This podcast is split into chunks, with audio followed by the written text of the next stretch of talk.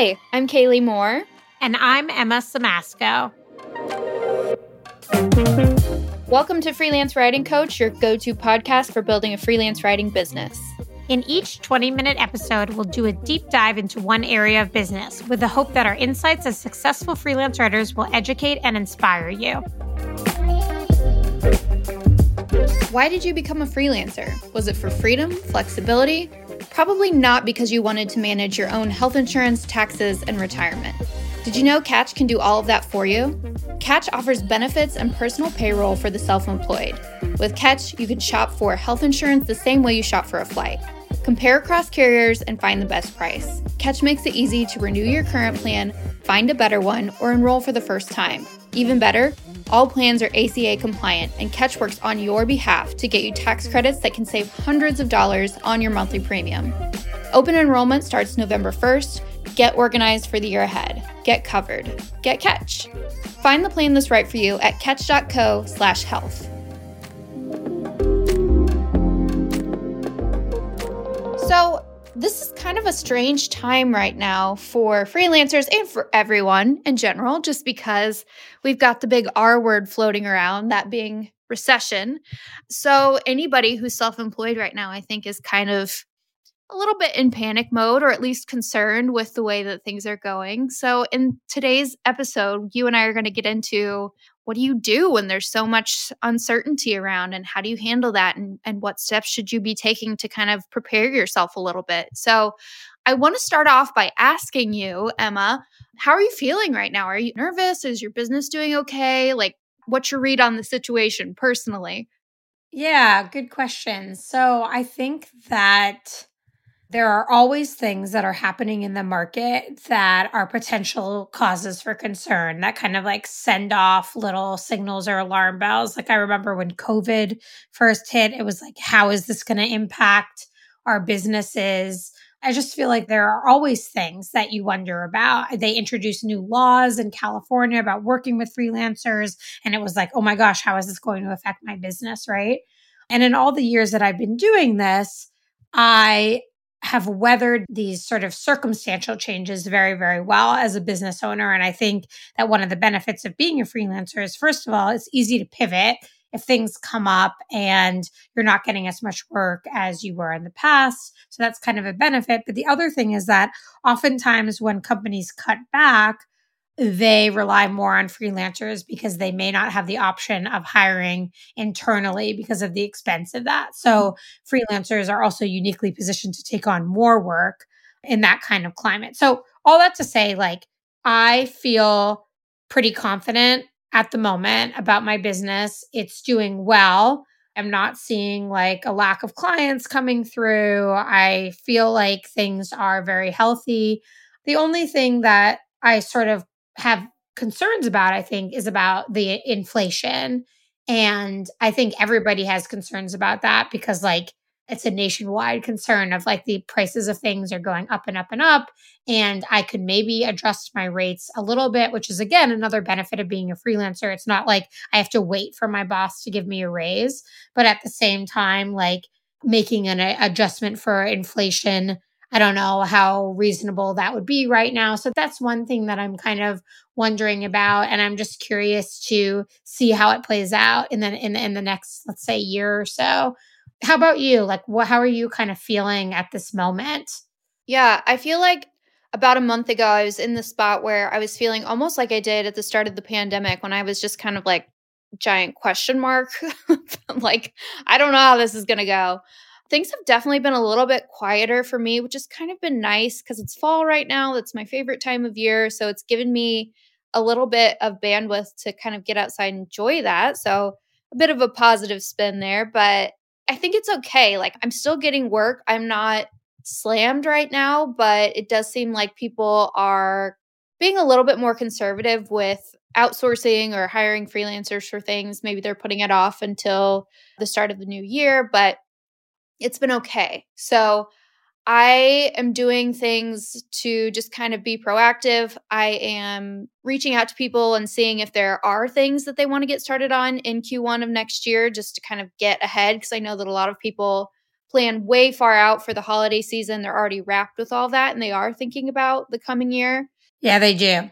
Yeah, think about how my clients are thinking right now and get on the same page with them.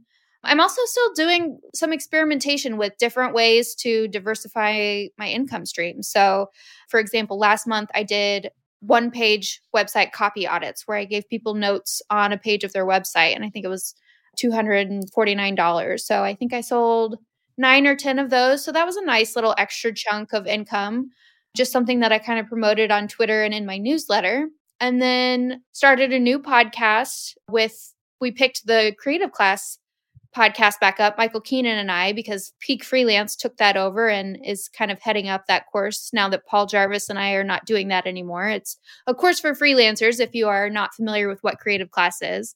So, yeah, just trying some different things. And that's kind of been a common thread through the nine years of doing this so far. Is just when things get slow, experiment and find new ways to generate revenue rather than depending on just client projects and, and writing assignments. So, I think that's one thing to think about right now is what other things can you try that would help you bring in more money and and also maybe help you figure out other things that you enjoy doing as a writer or as a consultant, things like that. Have you done anything like that?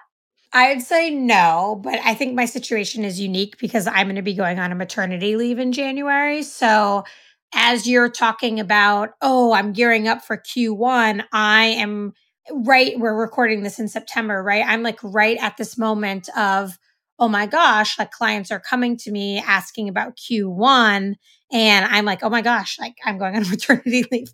And so I think that's also like this sort of question mark of not like exactly how I'm going to manage my leave, but like I have these other uncertainties in my life that are coming up and I just don't know how everything's going to shake out. So I feel like I'm a little bit less focused on building the business in new ways and more just trying to do like my absolute best with the client work that I have. And in a way, like sort of wrapping things up so that my transition to a maternity leave is relatively smooth.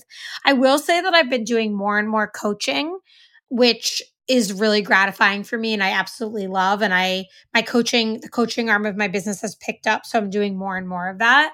So that's one thing that has kind of like diversified what I'm doing a little bit.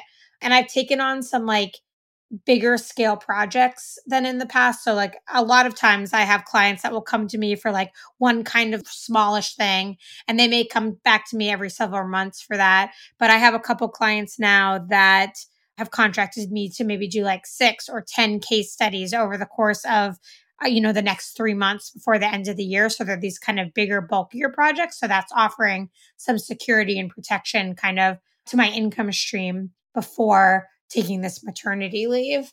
When somebody comes to you with kind of a, a bulk workload like that do you offer a discount at all? Or did you like how did that come to be? Did you go to them and say hey I, you know if you have a backlog i want to work on them and i can do it at x price point or did they just come to you and say hey we have you know six eight nine of these that we could use your help on? Like, how, how does that work? How does that shake out?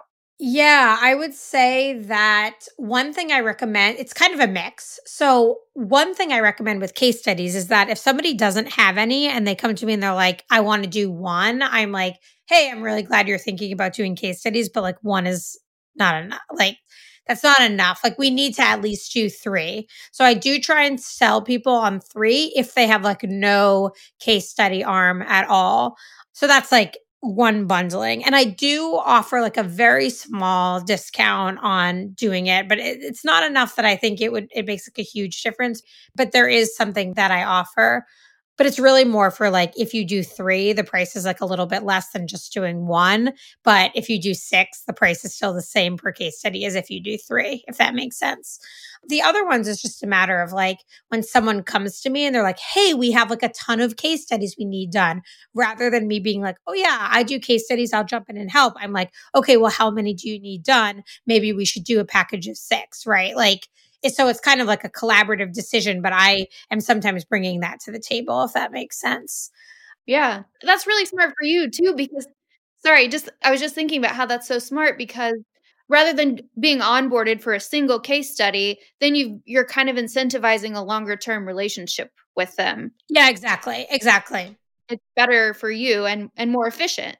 Yeah, it's much more efficient. And I think for case studies, like I require a strategic discovery call with anyone I do a case study with, which is basically like a minimum hour with them understanding their product, their goals for the case study. Cause you need to have a understanding of the product to do case studies in a way you don't if you're doing content writing, right? Like if you're writing blog articles about, uh, you know, industry trends or something.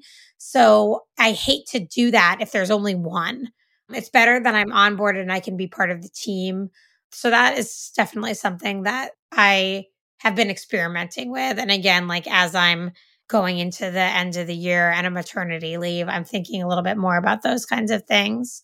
Back to the the recession conversation. I think I just like wanted to comment on this and I'm curious about like your perspective on it, but I think like we're in a sort of unique position where we are in our careers. Like you and I are about the same age. And when I first started my professional career, it was like coming out of the 2008 recession. Like I graduated college or 2009. I graduated college in 2010. It was incredibly difficult to find a job. It was just like really difficult. But then things were mostly on an upward trajectory through like as I've grown my career. And I feel like as a kind of steady, more senior professional, I haven't really experienced a recession like in the way that like I don't know my dad who's an architect and architecture is a very non-recession proof, right? Like it's it's sensitive mm-hmm. to recessions because people don't build and take on new projects. I know that in his 30, 40 plus years in business, he has seen ups and downs, right? So that is sort of interesting. Like I don't feel like I have kind of the the personal pain of I don't know, seeing my house like incredibly undervalued or things like that. Mm-hmm. I don't know. What do you think about that? I don't know. I still feel like I'm I'm hesitant to give an answer on that because I feel like it's kind of too soon to tell. I feel like Oh, yeah.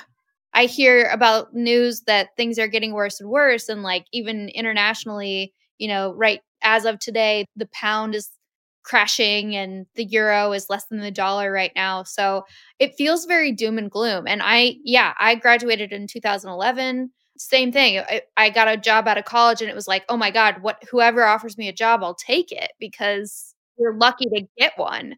So I'm not going into this with kind of a scarcity mindset of everything is bad and and I'm gonna have to go back to an in-house job but I think I don't know yet. I feel uncertain. And that's kind of where I'm leaving it for now. Yeah. And I think that uncertainty, like, I feel like as someone who struggled with anxiety, or especially around uncertainty, sometimes that uncertainty is like, oh my gosh, what am I going to do? What if this happens? What if that happens?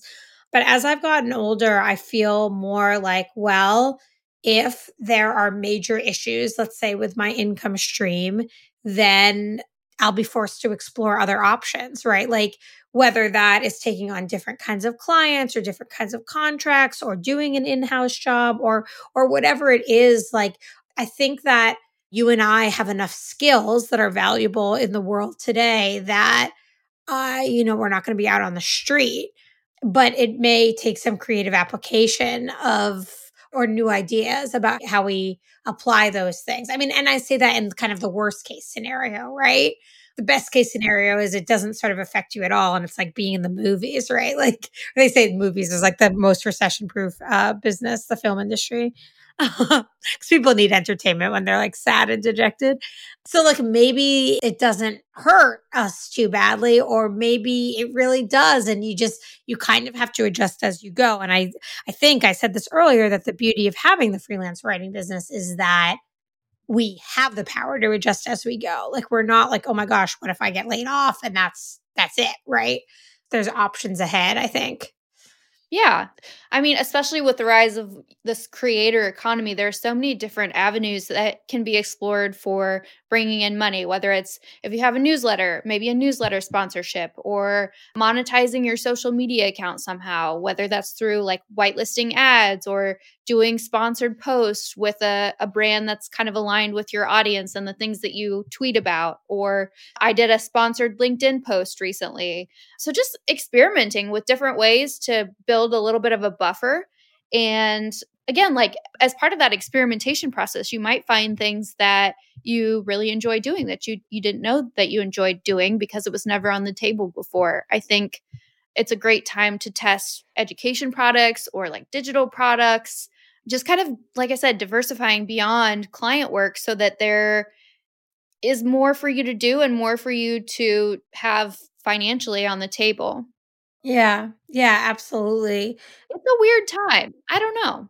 Yeah, it's a weird time. Like, and I think that, I don't know, I, I had mentioned the inflation and the adjusting the rates thing. Like, I think it's kind of interesting because it's like, okay, yes, prices for everything are going up, but it's also a time when people are very sensitive to that. So if you raise your rates by like a lot, then that may be like a pretty big deterrent for someone to work with you, like right at this moment, right? So it's like, I think you have to kind of approach that carefully. Like I'm thinking about it, right? It's like eh, you don't want to suddenly like jack your prices up by 50% when people are like sensitive to how much things cost. And at the same time, like a lot of these businesses budgets like haven't changed for like their marketing budget for what they're setting aside for content creation and copywriting like they haven't changed.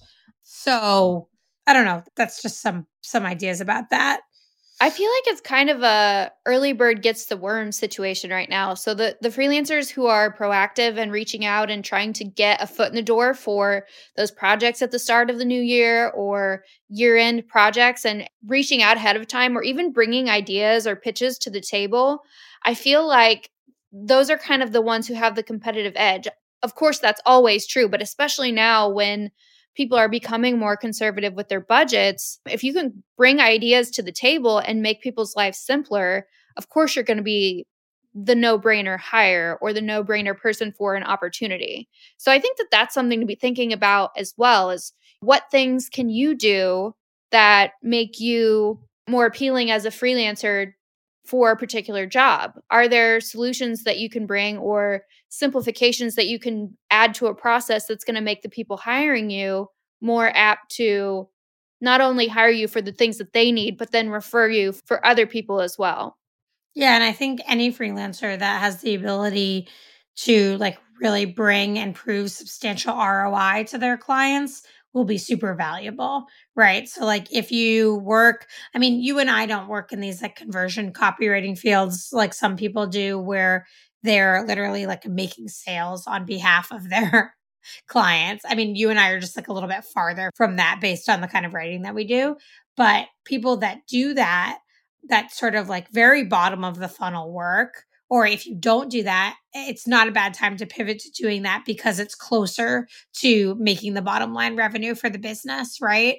And if that's something that they are sensitive to at the moment, those freelancers are going to be positioned to be super valuable. And I think there's like a number of episodes that we've done in other seasons about finding new high paying clients and like developing a niche and all of those things that I think are like really good to listen to right now or and then be thinking about those kinds of topics because as you said like people that are positioned well will fare better than than people who are not which is always true but maybe even especially more true in yeah. times of uncertainty definitely and i think we'll talk a little bit more about that in future episodes but yeah i totally agree now is the time for specialization or for having some sort of competitive edge over other people offering sim- similar services just because you really need to give clients a reason to hire you right now. You need to be the go to person for that one specific thing because it's especially competitive right now. So,